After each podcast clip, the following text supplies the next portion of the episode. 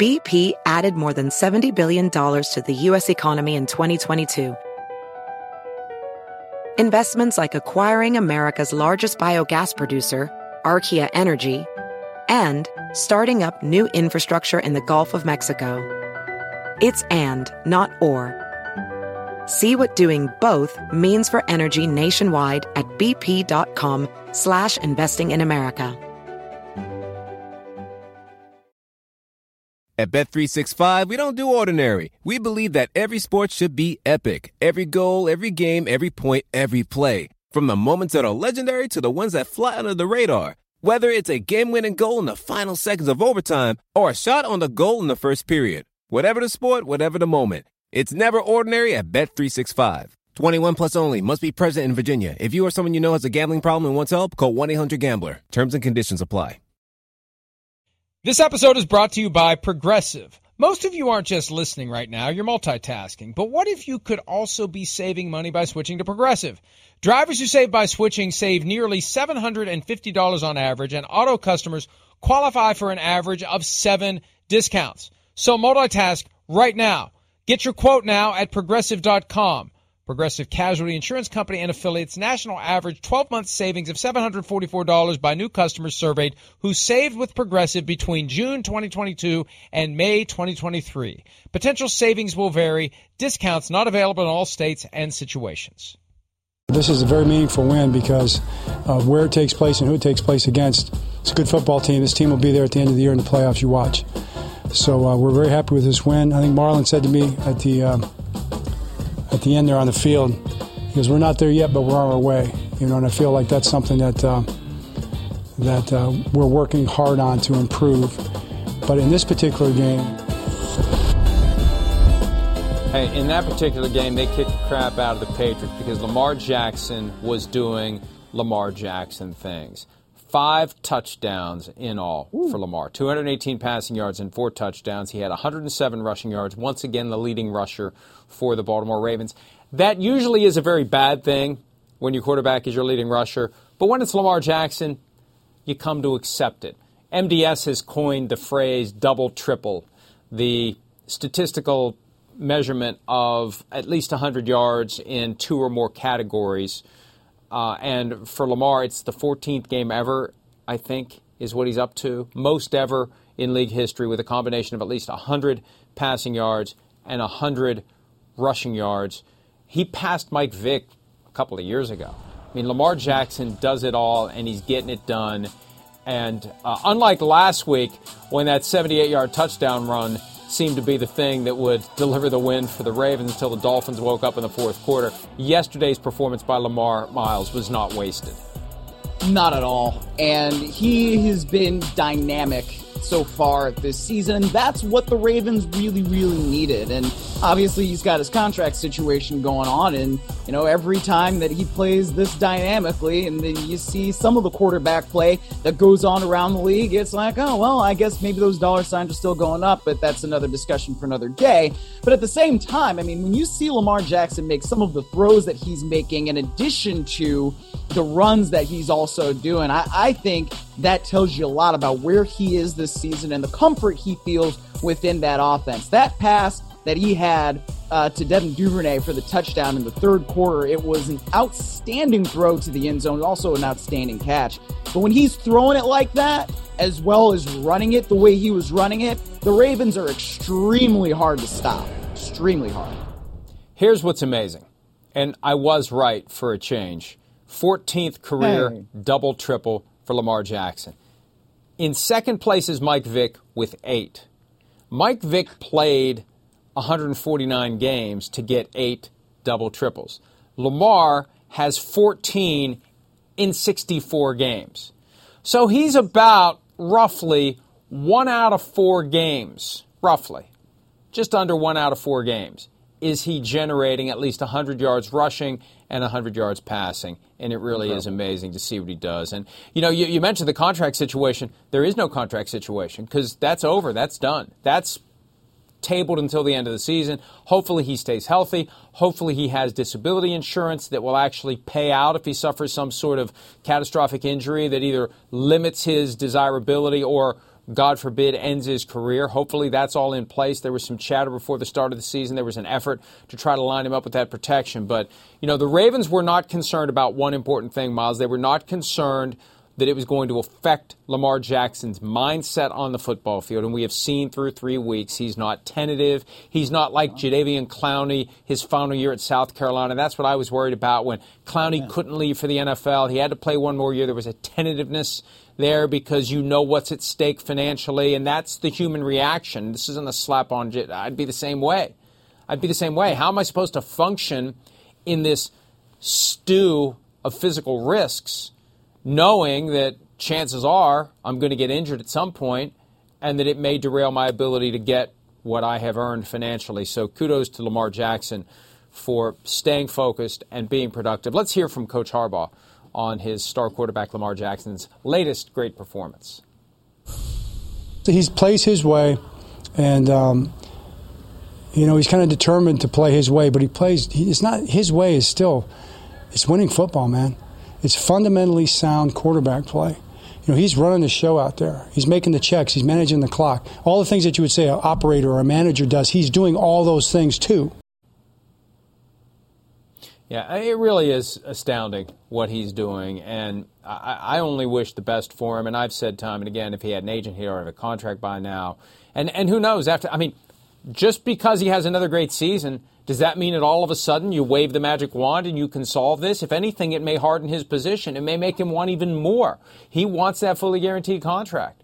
And the Ravens don't want to give it to him. Unless Steve Bisciotti rolls out of bed one day and says, well, you know what, what the hell, let's just give him the fully guaranteed contract.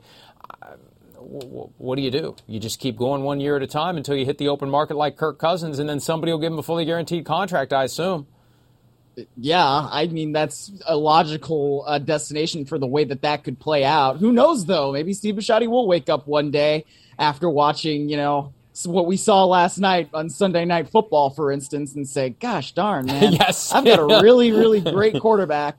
And uh, there are some places where they don't have that, and you see what those offenses look like, and my offense doesn't look like that. So maybe I should just do the thing.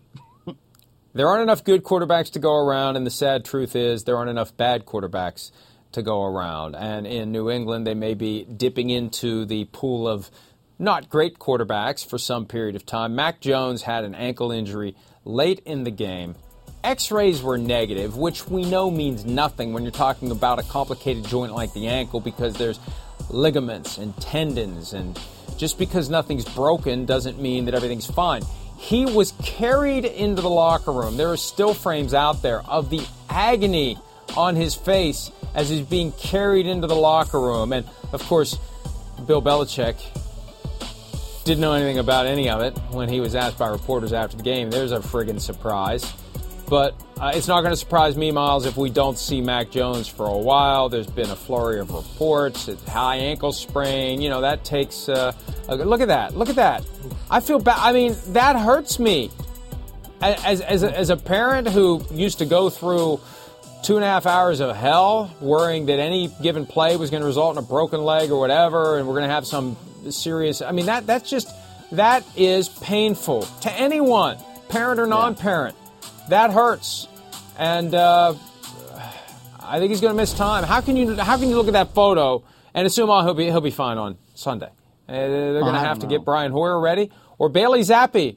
They supposedly really like Bailey Zappe. We'll see how much they like him. Maybe he leapfrogs Brian Hoyer. I don't know. Well, who knows? But it's not a good situation whenever you're down your starting quarterback. And uh, yeah, like you said, when when you see the agony on Mac Jones's face, if you ever sprained an ankle before, which I have, it is really not a great situation. It's very painful. So especially when you're dealing with that high ankle stuff, and you're a quarterback, and you've got to use your feet to plant that really, really affects you as a thrower. So we'll see what happens with Mac Jones. But the, the Patriots played a little bit better than I thought they would in that game. They were competitive, but they're not good enough to overcome three, you know, takeaways, um, three giveaways, I should say, by Mac Jones with three interceptions. Then they had another fumble. You're, you're when you're losing the the turnover margin four to two to the Baltimore Ravens, you're probably not going to have a very good day. And the Patriots aren't good enough yet to overcome that.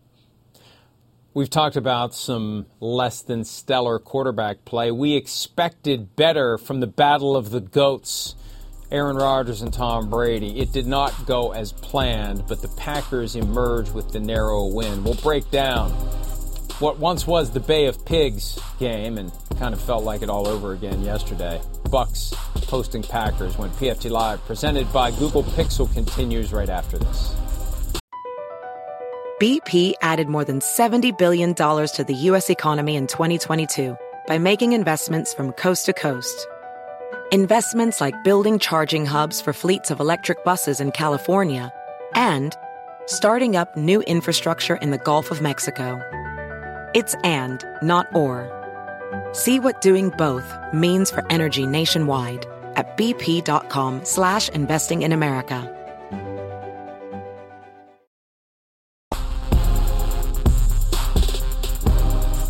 I have a ton of respect for him. He's been a trailblazer at the position for a long time. I'm thankful to be in the conversation with uh, some all-time greats in this generation.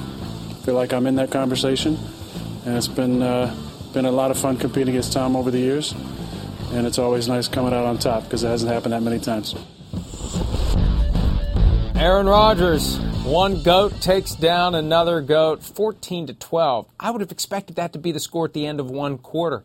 But both of these offenses, anemic, especially the Buccaneers. I mean, you got Cole Beasley, signed last week, prepared aggressively. That's why Tom Brady worked last Wednesday. That's what was so funny. Sunday Splash Report week two. Tom Brady's going to take every Wednesday off for the rest of the year. The first Wednesday after that report, he's working. Why? To get Cole Beasley ready to go because Mike Evans was suspended, Chris Godwin injured, Julio Jones injured. You're, you're down to guys that are just walking through the door, literally. Um, but I, I still, you know, we, we've seen Tom Brady kind of will his team to victory, but it is so weird to see three points as the Buccaneers' total score in the second half of football games, but that's where we are this year. They averaged 30 points per game last year, Myles, all season long. This year, through three weeks, they are averaging 17 points per game. Now, they, they haven't scored more than 20 points in a game yet, and that's not something we expect to see from a Tom Brady led offense. But when you have the changes that they've had on the offensive line, the injuries that they've had on the offensive line, you were just going through the injuries that they've had at receiver, that's part of why we start to see these results that they're getting. And it just, everything seems disjointed right now for the I almost said Patriots offense, for the Buccaneers offense. How am I still doing that? We're 3 years into this with Tom Brady in that uniform and in that particular team. But when you still see Tom Brady and things aren't going right with the offense, you're like, "Man, what in the world is going on here?" But I think it's a combination of everything that is new for them right now, along with just they're playing some good defenses too. That that Packers defense is pretty good. So that's part of it. And maybe when they're not playing units that are not so great, then we'll see something different. But it, it it, it's just one of those things right now where nothing seems to be just smooth and fluid for that Buccaneers offense. Hey, I had a moment last year, Myles, where the Patriots were getting ready to play somebody that the Buccaneers had already played. And it just wasn't a quick, like, flash through the synapses. I was adamant that the Patriots had already played that team. Like, what am I what am I seeing here? The Patriots have already played this team. They've already played them. Tom Brady already. Oh. Oh wait. Never mind. Yeah. Uh, I don't think that's ever going to go away uh, as long as Tom Brady is with the Buccaneers, and who knows how much longer it's going to be. Yesterday's game did not work out. It came down to a two point conversion that would have, could have, maybe should have forced overtime. The clock ran all the way down to zero. Delay a game on a two point conversion? Are you kidding me? Is Nathaniel Hackett coaching the Buccaneers now? What's going on here? So it's a very different play from the seven versus the two. And it ultimately did not work out for the Tampa Bay Buccaneers. Basically, fourth and goal from the seven to force overtime, and there it goes, and there go the Bucks. Here's Tom Brady talking about the delay of game penalty that pushed back that try, and also the overall poor performance of his team's offense. Yeah, I just looked up and we had a uh, just a bad execution. It's That's really what it is. Nothing more. Did you try to check the run at that point? Um, yeah, it's just yeah, there's a lot to it. So bad execution on offense at a time where we needed good execution and we didn't get it, and there was a lot of other times we had a lot of other bad execution. And I think the reality is when you do that, you don't have the opportunity to score points. So there was uh, too many plays where we were behind the sticks and not good on third down, and penalties, turnovers, missed opportunities, and you know defense played great. We got to play better on offense. We got to do a lot better job. We haven't scored many points all season, so three games we got to get a lot better. I do have to make a very important football observation here. Can we bring up a still frame of Tom Brady from just? And I have some advice for anyone out there. Just basic human self-awareness, especially when we consider the irony of his T-shirt that says "Forever Young." Gentlemen, I generally discourage dyeing your hair because everybody knows. You think they don't, they know. They can tell. Now, I benefit from favorable lighting conditions, especially in this studio, because I got a hell of a lot of gray. And I ain't doing anything to try to hide it. I accept it. But if you are, if you are going to choose to exercise your constitutional prerogative to put shoe polish in your hair, I would just advise this, Myles Simmons. Pick a shade lighter than or equal to the natural color of your hair. Don't dye your hair darker than its normal color. That's my only advice for today. Take it if you are so inclined. Tom Brady or anyone else. Yeah, well, hopefully I won't need that advice for a while. I don't know. I don't. Not that I have that much hair on my head, but I don't want but, But look at gray. his head. His hair was never that color. don't, you don't dye it darker than it was. Dye it the same color or lighter. But even then, every, I, I, maybe his attitude is screw it. Everybody's going to know anyway. Everybody's going to know. Yeah. What the hell? I'll look like Johnny Cash. Who cares? I don't know. If you don't like something about it, change it. You know, you don't Very like your the way your hair looks, you just change it. It's fine. I uh, the the I funnier change my thing hair, to me my about clothes, that, my face. Bruce Springsteen. I, I just, I, yeah, I, I'm sorry ghostwriter to right detour there. into something that's so irrelevant, but I mean, come on, man. I'm seriously, Can I- can I- come on, come on, Tom. Is how is there no one around Tom? And maybe that's what this all comes down to. Everyone tiptoes on eggshells around Tom. No one is willing to say, "Hey, Tom, that looks a little ridiculous." I'll say it. "Hey, Tom, that looks more than a little ridiculous." That just looks more than a little ridiculous. I'm sorry, but it's true. Are you done? Can I can i I'm go done. with what I was I going to feel say better about now. that little I feel flip there? good. Yeah, I feel I'm good. glad. So I'm glad back in you New do. York. I'm Uh, acting like a New Yorker. You got to tell it like it is if you want to be in New York, baby. Good lord. okay. I hope Chris Jones part- says something to Tom Brady when they play next week about his hair. But he'll probably get flagged if he does. Yeah, I bet he will. Yeah, that's going to be the thing that ruins the next Chiefs game. Is Chris Jones saying, "Tom Brady, you look old." 15 yards. How dare you say that to the goat of all goats, Tom Brady? Yeah.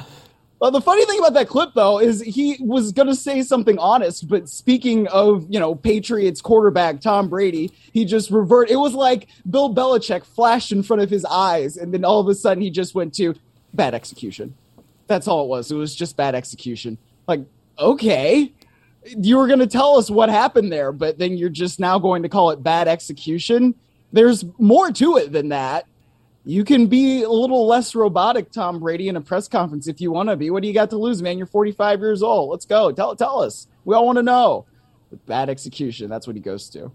The good news is he didn't execute any tablets yesterday that we know of. He ended up breaking two the week before. And I didn't get around to write this yesterday, but apparently Jay Glazer said on the Fox pregame show that the NFL has advised teams to be a little more careful with the league issued equipment. You know, those things aren't free. And and I don't know that it's the kind of product placement Microsoft bargained for when they did that Surface sponsorship deal. But hey, hey, we were talking about the Microsoft tablet a hell of a lot more last week than ever before. In a week when Apple, Microsoft's top competitor, has begun the process of encroaching on the NFL turf, so Microsoft should be happy about the developments and should encourage the abuse and destruction of their signature product. All right, uh, Aaron Rodgers, by the way, now two and three all time against Tom Brady, including playoffs. Not a great day for him, but good enough. Finding his groove offensively. Romeo Doubs rookie receiver, eight catches, 73 yards, and a touchdown. So there's trust there. There was already trust with Allen Lazard, four for 45 and a touchdown. It wasn't great. It's a work in progress. But if you're the Packers and you go into that game one and one, fully expecting to lose to the Buccaneers, you have to say we'll take it. However we get it, we'll take it and move to two and one. Or are they fully expecting to lose to the Buccaneers? I don't know that they should be fully I, expecting well, to lose I, anybody. I mean, I, I fully expected them to, but what the hell do I know?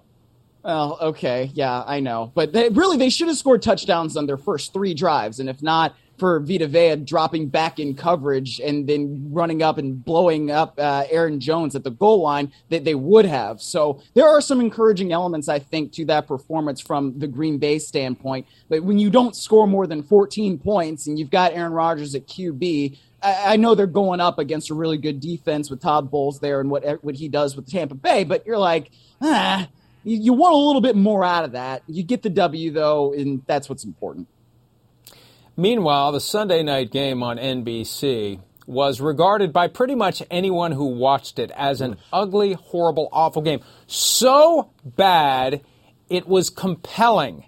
That's how bad it was. And usually, mm-hmm. usually for a game like that, when people complain about it, you'll have a segment of social media that rises up to say, we love a good old fashioned defensive struggle. They were quiet too. They knew. They knew the last You can't you can't polish that turd that we saw last night, and it happens. 272 regular season games, there are going to be some bad games. That is the flaw in the standalone game. And I think that's why they tried the overlapping doubleheader on a Monday night, because chances are we're going to get a good one. Oops, they went 0 for 2 on Monday night. So the primetime experience lately has not been good, but that, that's what happens in the NFL. You can't control that the outcome of every game is going to be thrilling and exciting, and it still was at the end.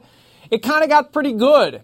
You know, it doesn't matter how sluggish and awful it is for the first 55 minutes. If you give us an exciting final five minutes, which we got, w- what the heck? I mean, finally, the Broncos string together a decent drive and they get down the field. Russell Wilson looking like old school Russ, moving up in the pocket, running the ball when the opportunity was there, throwing caution to the wind, dropping dimes, open receivers just working his way into the end zone. There's Melvin Gordon with the touchdown run. First touchdown for the Broncos in the red zone this season. They had mustered, I think, zero points in the red zone. Miscues, goal line stands, etc. So that was big. That was big. So they get the touchdown. It's 11 to 10, and then they hold the 49ers. 49ers had a couple of opportunities, but you know, Myles, it was kind of Jimmy G doing Jimmy G things. Uh. This is why they're trying to turn the page to Trey Lance. And the problem is Trey Lance had yet to really step up. This this tells you how concerned they were about Trey Lance that they felt compelled to keep the guy around that quickly reminded all of us why they were trying to get rid of him. Right, exactly. Uh, I'll start with Russell Wilson there, and that throw that he had to Courtland Sutton on the back shoulder on that last drive that we were just kind of looking at. That to me was his best throw of the night, and it showed that he was finally really getting some chemistry with those receivers because throughout the night it just seemed like they were not on the same page things uh, were disjointed, sort of like what we were talking about with the Buccaneers and Tom Brady. That offense just is not fluid. And I think part of that has to do with the group they were going against. The 49ers defense is great. 49ers have a championship caliber defense and an offense that is absolutely stuck in the mud. And I don't know how much better it would have been with Trey Lance, but good lord, I when I'm watching Jimmy Garoppolo and I'm thinking to myself, man, I, I said last week that I thought the 49ers could be the, the new favorites in the NFC West. what in the hell was I talking about? Because oh my gosh, what was he doing out there last night, man? You step out of the end zone, you Orlovsky. How do you pull an Orlovsky? And I know that uh, Kyle Shanahan said after the game that he didn't put Garoppolo in good position, but it's some of these throws. It's like, Jimmy, what in the world are you looking at? What, what are you doing? Guys aren't open. What what are you not reading in the defense? This one that should have been a touchdown. If he throws a, a better, more accurate ball, that's a touchdown. I just you see this fumbled snap, all these mistakes. Yeah, Kyle Shanahan looking like Kendall Roy on the sideline. Man, I feel it too. It's ridiculous. What are you doing where you're stepping out of the end zone like this? Where is your awareness? This is somebody who has been in the league for years and years and years. He is a veteran quarterback, and I know he didn't have the playbook and he wasn't practicing with the 49ers and this and that. But you're going to tell me that the offense is that much different that Garoppolo can't go out there and have at least a little bit of success? Come on, man. First of all, and most importantly, this does not let Dan Orlovsky off the hook. Because all Kyle, all that Kyle Shanahan, all that Jimmy Garoppolo did was step out and throw. Orlovsky ran into the stripe and down the white stripe. He took so many steps that Jared Allen was able to point and laugh at what was happening before Orlovsky realized that he was beyond the boundaries of the field of play. So until someone actually runs along the length of the white stripe, oblivious to the fact that he's no longer in the end zone, Dan Orlovsky will still be the king of that play. Here is Jimmy Garoppolo from after the game talking about the desperate effort to find a rhythm on offense we weren't in a rhythm at all in the second half. And you could feel it, you could see it. Uh, got, we were talking about on the sideline, but just, uh, you know, it's kind of, I don't know, I was just thinking about it. It was kind of my first week with these guys, and I just got to get in a rhythm with them, especially like third down. I mean, we were terrible today, and I just got to get on the same page with those guys, and uh, we got to convert those. Yeah, my arm's feeling it right now. it's, uh, yeah, I mean, just, it's, it's different. Uh, you try to do all the practicing and preparation you can on the sideline, being the number two, and uh, then when you get tossed into it, you just, you know, I didn't go through OTAs and training camp, and I'm not trying to make excuses or anything, but I just got to get in game shape and get rolling now. I'm not trying to make excuses. Here are my excuses. I, mean, I love that. Here, here, here, I mean, really, that's what it was. He just yes. said that those aren't excuses. After he listed his excuses, he said they're not excuses, or I'm not trying to make excuses. They're just happening organically and naturally. And that, look, that's fine. This is part of that jumbled, weird experience that the 49ers had with Jimmy Garoppolo this year, where he was exiled from the team. He basically had a gym membership with the 49ers for the month of August. That's what it was. He had a free true. membership at Gold's Gym, and he could go work out and throw football, and he was not part of the team, and he knew he wasn't going to be part of the team. They weren't making him study the playbook, they weren't having him do anything productive whatsoever until they realized we probably should keep this guy around because we're really not sure that Trey Lance is going to be the guy. Oh, and there's also a chance Trey Lance could get injured. And he did. And now Garoppolo's thrust back into it. Look, he, he had some head scratching moments. He had some bad throws. He threw the interception on the drive where they were trying to get in field goal range to potentially win the game. But I want to go back to the drive before the Broncos finally woke up because I think the attitude was you know, the 49ers defense is playing so well tonight, it doesn't matter. They're never going to allow a touchdown drive to the Broncos until they did. But there was a third and three play, Myles, on the drive where the 49ers had the ball before they punted to the Broncos, who, who marched down the field to win the game, where Deebo Samuel ran a route in the middle of the field and, and he cut and he was open. And it's third and three if Jimmy Garoppolo just delivers that ball, and we're not talking about a 30 yard out, we're not talking about a complicated dropping the ball into the, the turkey hole, as uh, Jon Gruden would call it, or trying to thread some sort of an intricate needle. We're talking about a guy cutting and moving and just hit the target, hit him in stride. And he threw it three feet behind him to the point where, you know, you credit the defensive player for a pass breakup. It just did hit the guy. He was beaten, and the ball hit him as Deebo Samuel was running open. You've got to make that throw.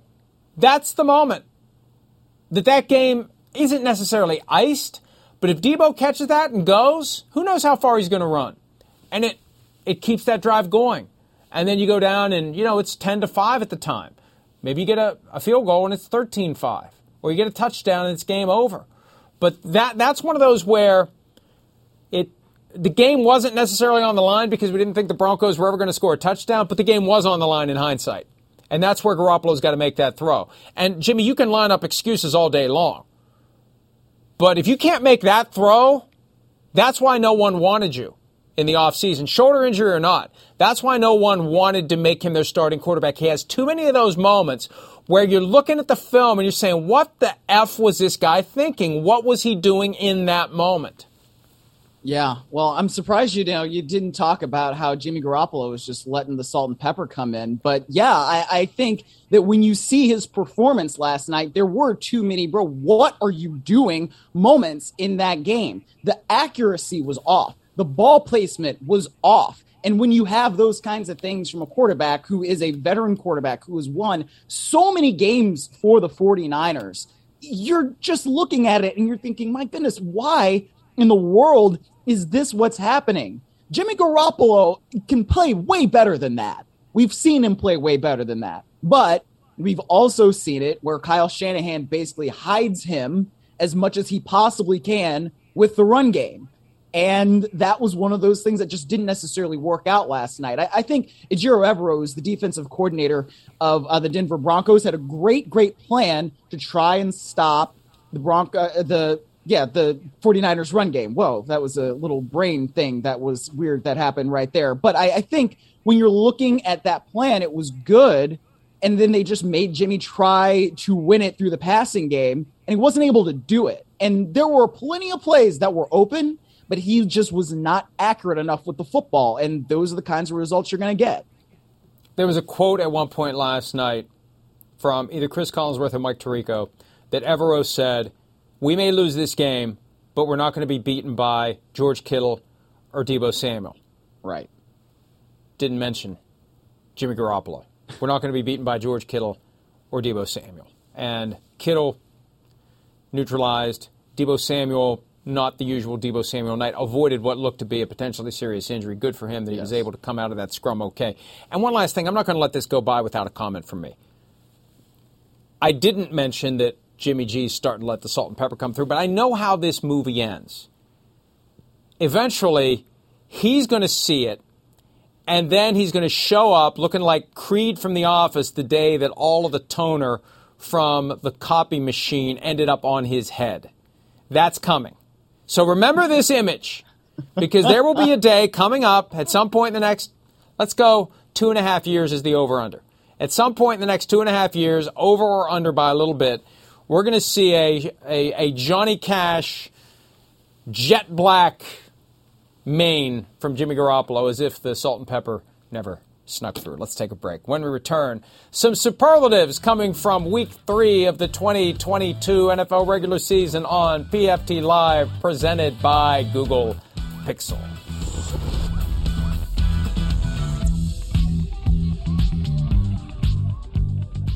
Don't ride the waves of the season, and that's always going to be my message. Whether we're two and five like we started last year, or three and zero in this particular case, we see three and zero oh teams, five and zero teams start hot all the time.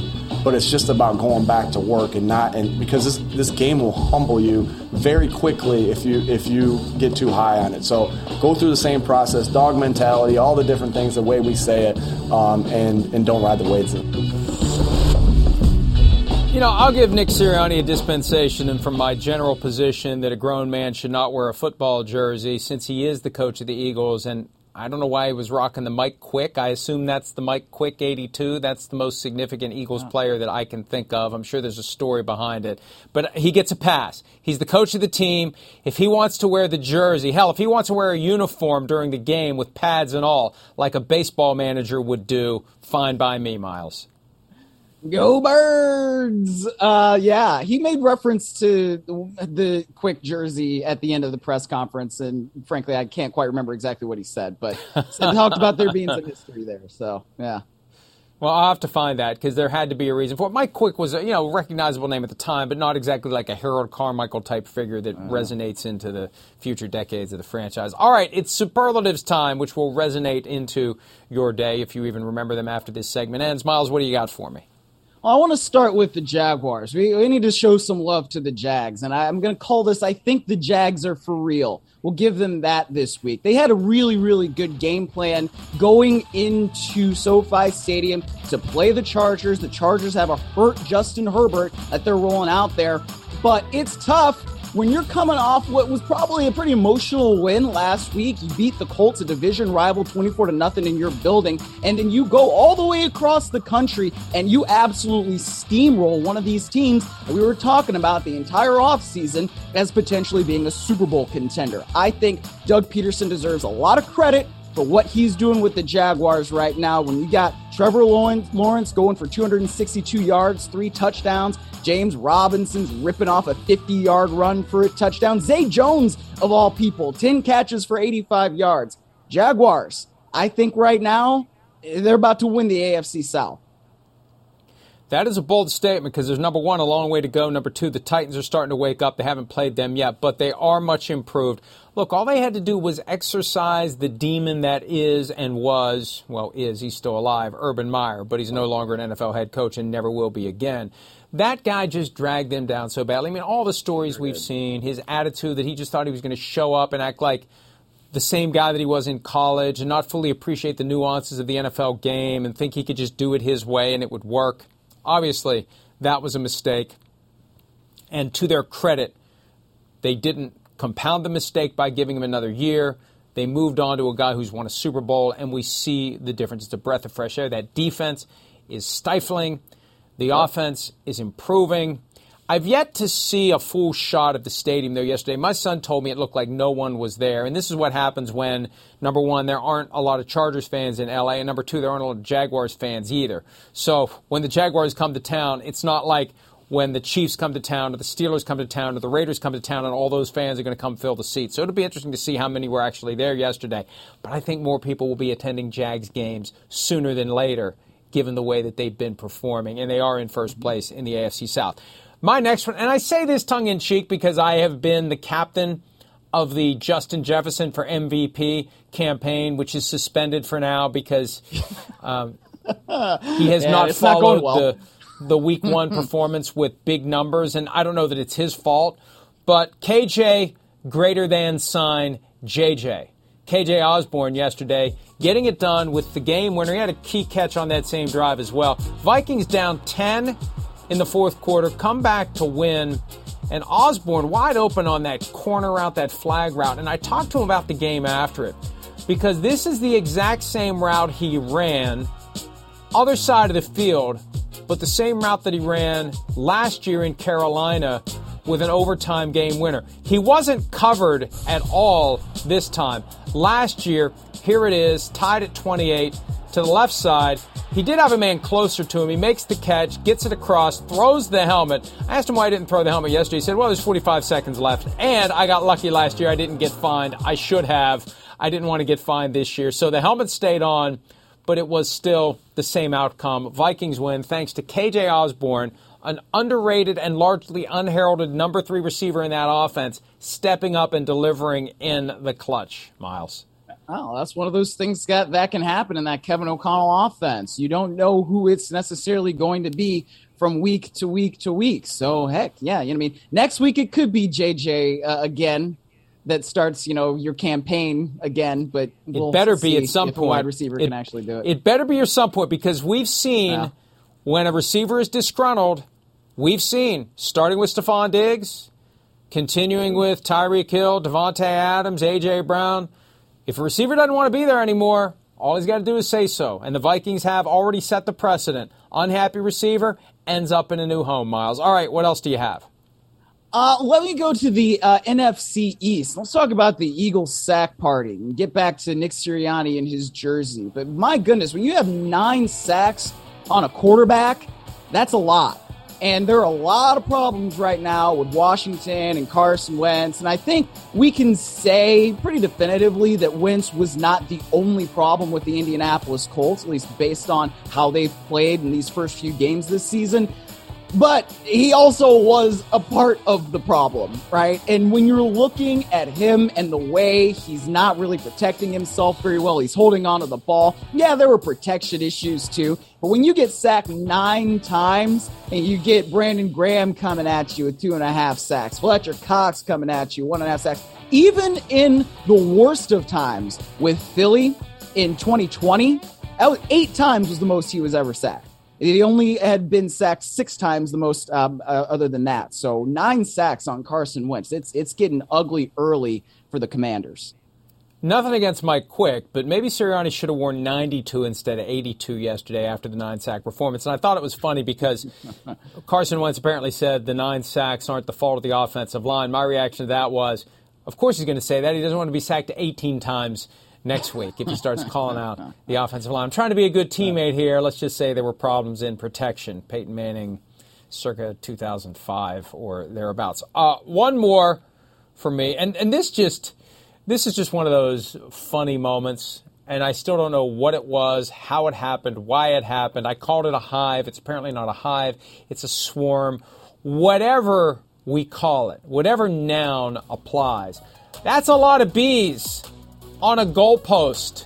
I assume there's a queen in there somewhere that's keeping all those bees. They had a drone in Seattle of a different kind. They had a lot of drones in Tampa yesterday before the game. I don't know what they ever did about that. All I know is I wouldn't want to be one of the officials standing under that goalpost if somebody stoinked one off the uprights. That's for damn sure. yeah, I don't think that I would want to be in a situation where I'm, you know, maybe coming into the end zone and maybe I want to do one of those layup things that happen over the goalpost. And it's like, oh my gosh, there's some bees. That's not, uh, that's not very comfortable.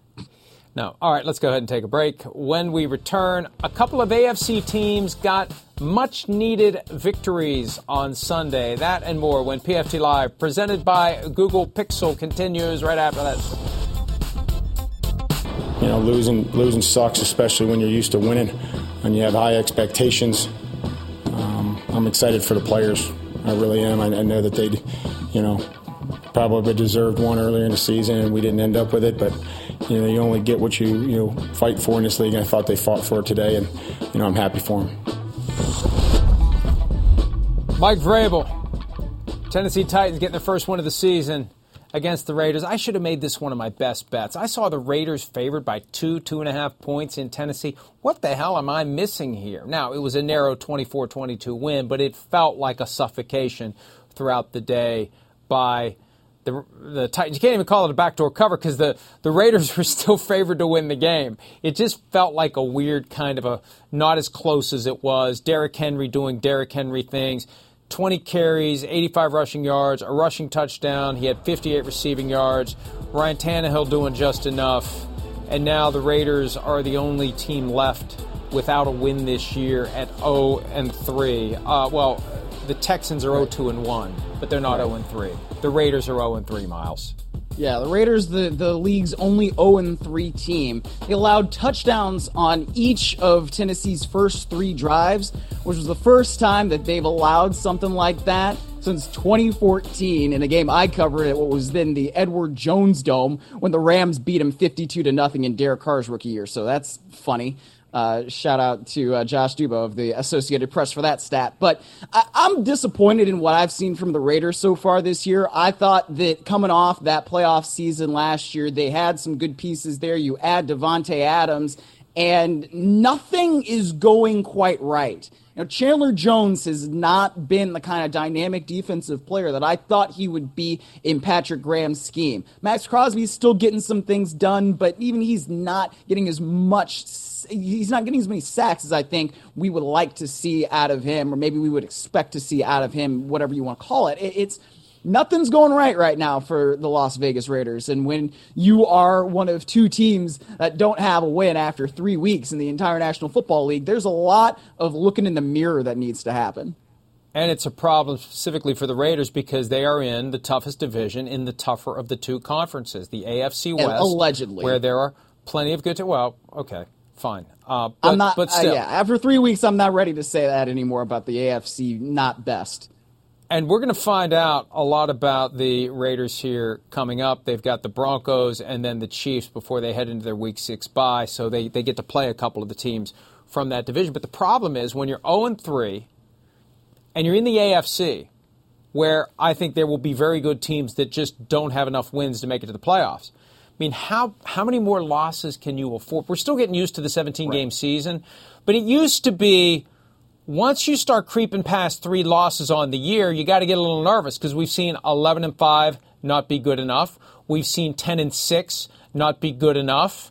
Nine and seven is hardly a lock. So now with 17, like, is it, is it, you know, I mean, at five wins, you start, I think, worrying six, seven, and you've you've got zero. You're 0 and 3. So not good for the Raiders. The Titans avoided that fate. They're now 1 and 2. They got their win. They're on their way. Another team that finally has begun the process of turning it around, the Cincinnati Bengals. They go back to a place last year where they were upset by the Mike White led New York Jets. This time around, the Bengals getting it done. Joe Burrow coming alive, although he's paying a lot of attention to that rush for good reason. His offensive line stinks, all due respect, but doing enough to get that win, to get to one and two, and now the Bengals can try to build on that short week Thursday night visit from the Miami Dolphins. A great game to start the week four slate, Myles. Yeah, I'm looking forward to seeing what they do against the Miami Dolphins because they the Bengals needed a get right game and they got right against the New York Jets. But as I'm watching that game, there's still some sort of concerning things that I see with Joe Burrow in the pocket and how he tries to extend plays where better teams with better pass rushes are probably going to get home and they're probably going to sack him. So it's one of those deals where, yeah, Joe Burrow is going to take some sacks, but then he also, when he gets the chance, is going to be able to evade that rush sometimes and then get out of the pocket and make a nice throw to Perine like he did for the game's opening touchdown. But I, I don't know. I, at this point, I'm still thinking this is Baltimore's division. The Bengals are good they're going to have the chance to win as long as Joe Burrow is their quarterback. But I think that there still are some concerning things with pass protection that if you get a team with a really good pass rush, they're going to get home. So that's why this matchup with Miami is going to be intriguing. We know they can rush the passer.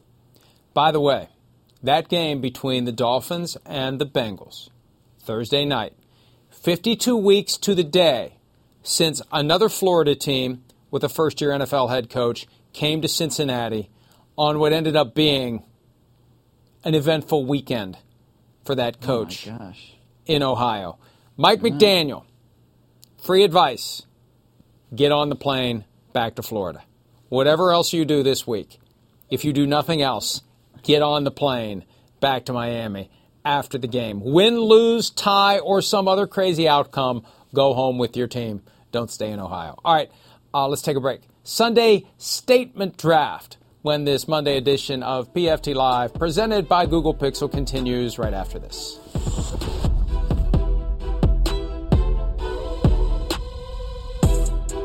Hey, what was different about that fourth quarter drive from your perspective? You know, um, we sat down and, and, as an offense, you know, huddled up before we went out there and had a TV timeout. And we said, you know, if we want to be able to be, you know, a playoff team, a team that's going deep into playoffs, we have to be able to execute and win games like this.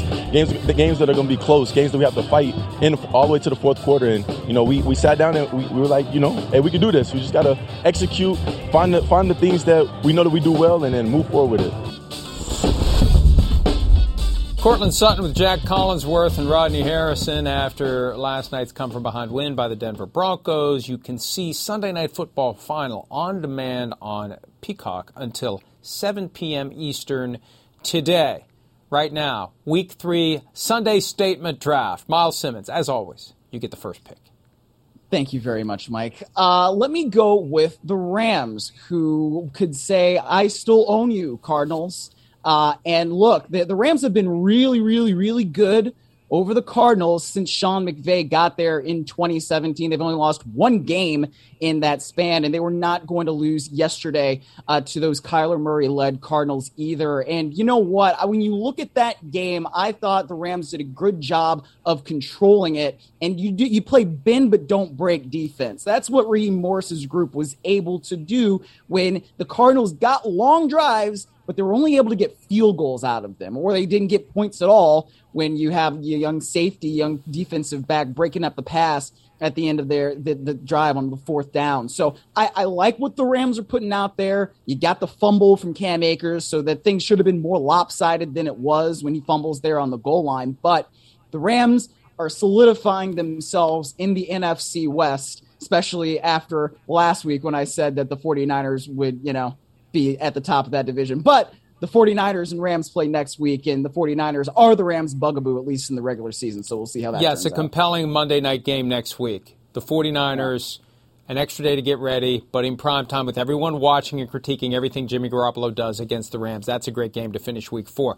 I'm going to go with a game we haven't discussed yet. And okay. You know, I'll hear from the fans who who feel like we, we didn't give their favorite team enough credit. I don't know how many Falcons fans are out there anymore, but 27 23, they get the win over the Seahawks. And Cordarrelle Patterson, a guy who entered the league nine years ago as a receiver, first round pick, a project, a guy that needed some refinement, that needed some polish. And it just didn't work in Minnesota. And I remember in his fourth year, they didn't pick up the option on his rookie contract, which is an option that's available for all first round picks.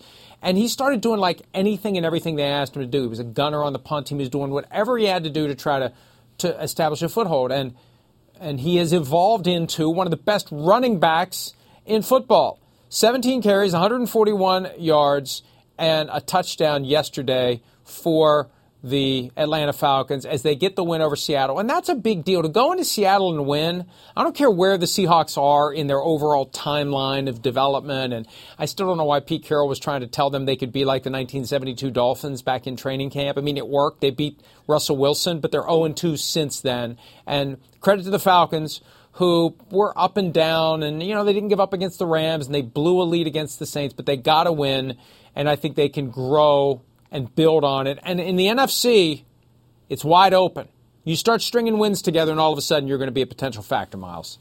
Well, honestly, the NFC South is pretty open too. I mean, I think we all expect the Buccaneers eventually to win that division, but we were talking about it earlier in the show. The Bucs haven't scored more than 20 points in a game yet. So credit to Arthur Smith and that group for getting it done. They stayed out on the West Coast after playing that game in Los Angeles, and apparently that worked pretty well for them. So, yeah, like I said, credit to them.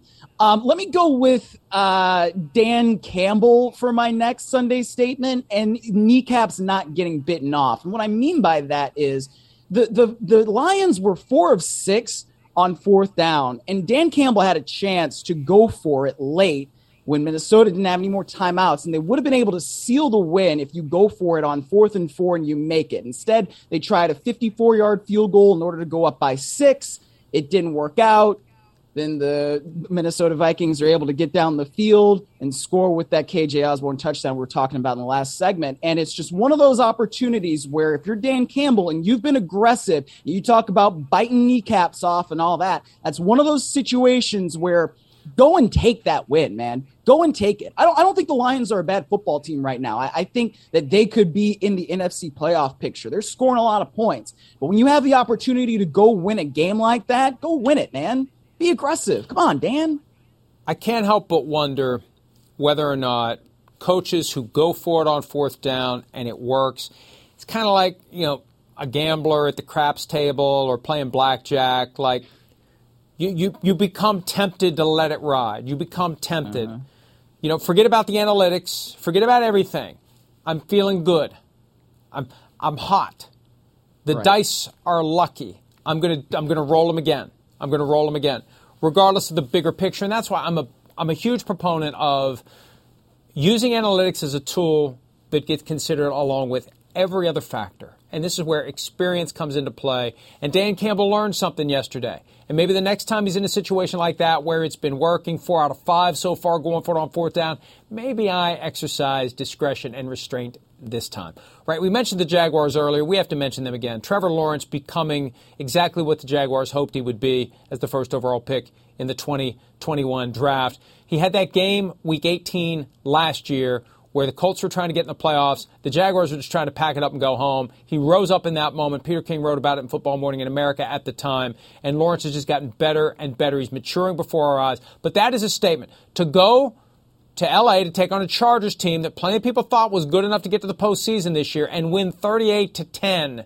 38 to 10. I know Justin Herbert was banged up. I know blah blah blah. 38 to 10 is an ass kicking under any standard. And for Trevor Lawrence to lead that team, that just gives the Jaguars a lift. And I wonder how long it's going to last that their opponents are going to look at those uniforms and say, "Oh, they're just the Jaguars." At some point, they become a measuring stick team. And and they're fine, I assume, with being overlooked But at some point, people are going to wake up and say the Jaguars are pretty damn good, Myles. Yeah, they should. And, you know, one other postscript from that game what was Justin Herbert doing in there at with five minutes left in the fourth quarter? I understand Brandon Staley that he wants to stay in the game, but you're the head coach. Get him the hell out of there. Uh, last Sunday statement from me, I'll say Matt Ryan, who, you know, we were trying to say should go to the glue factory, maybe we, not we. early. Uh, well, someone said it on Twitter last week, but he came back and he got that thing done. And, you know, there were points in that game that we mentioned earlier. The Chiefs really should have won it. The Chiefs should have been able to take it, but they didn't. They allowed the Colts to stay in the game. And Matt Ryan found the rookie Woods in the end zone, and he was able to bring the Colts all the way back. Big win for them. Yeah, uh, impressive outing uh, all around for the Colts and for Matt Ryan. I'll go Khalil Herbert with my last one a guy who got more opportunities yesterday because David Montgomery was banged up. But the Bears quietly 2 and 1. Yeah, it's just the Texans, but they've beaten the 49ers, they've beaten the Texans, they're 2 and 0 at home. Justin Fields wasn't great, but you don't need to be great if Khalil Herbert's going to come off the bench and gain 157 rushing yards and a couple of touchdowns as you kind of grind it out and get the win against the Houston Texans. And then the Bears are a team, you know, all these wins in September, especially for a young team. These wins mm-hmm. in September get the players to buy in to the yes. new program and uh, um, off the uh, off the Bears go. And Herbert may be a guy that continues to do what he did on Sunday. Let's go ahead and take a break. Some changes, big changes for the Pro Bowl experience. We'll tell you about that. And we'll try to get you ready for tonight's game between the Giants and the Cowboys that will wrap up week three of the 2022 regular season. More PFT Live presented by Google Pixel right after this.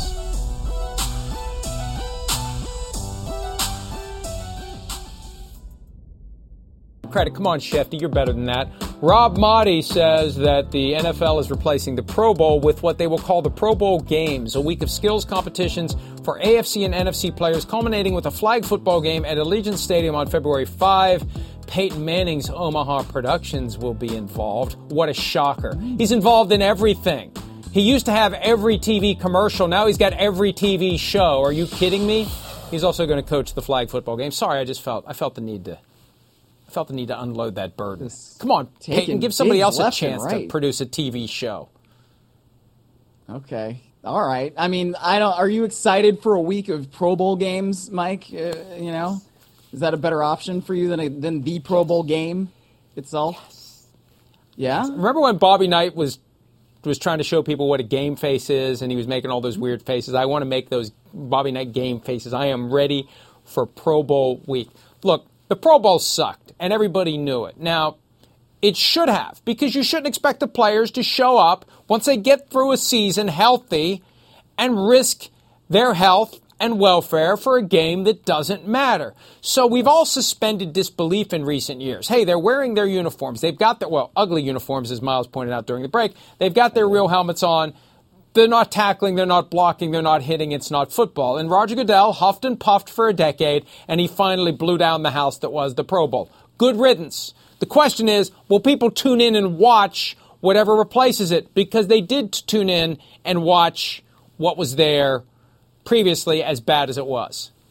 Yeah, I mean, I'm not interested in this as uh, much of anything. I mean, it, it's nice I, I, I but All Star games really don't do much for me. I mean, will there be a gritty competition that Mac Jones can lose? That's really the big question that I'm. Well, no, Mike, Mike Gesicki. See, Mike Gesicki's gritty is so bad you don't even realize that that's what he was trying to do. yeah, so, exactly. uh, Cowboys Giants. By the way, here's our preview. It's on tonight. I like the Cowboys to win. Myles, who you got? Uh, Cowboys give me the Giants. Giants. All right, that's it. Thanks, Myles. See everybody tomorrow. Have a great Monday. At Bet365, we don't do ordinary. We believe that every sport should be epic. Every basket, every game, every point, every play. From the moments that are legendary to the ones that fly under the radar. Whether it's a three-pointer at the buzzer to tie the game or a player that goes two for two at the foul line. Whatever the sport, whatever the moment. It's never ordinary at Bet365. 21 plus only. Must be present in Virginia. If you or someone you know has a gambling problem and wants help, call 1-800-GAMBLER. Terms and conditions apply.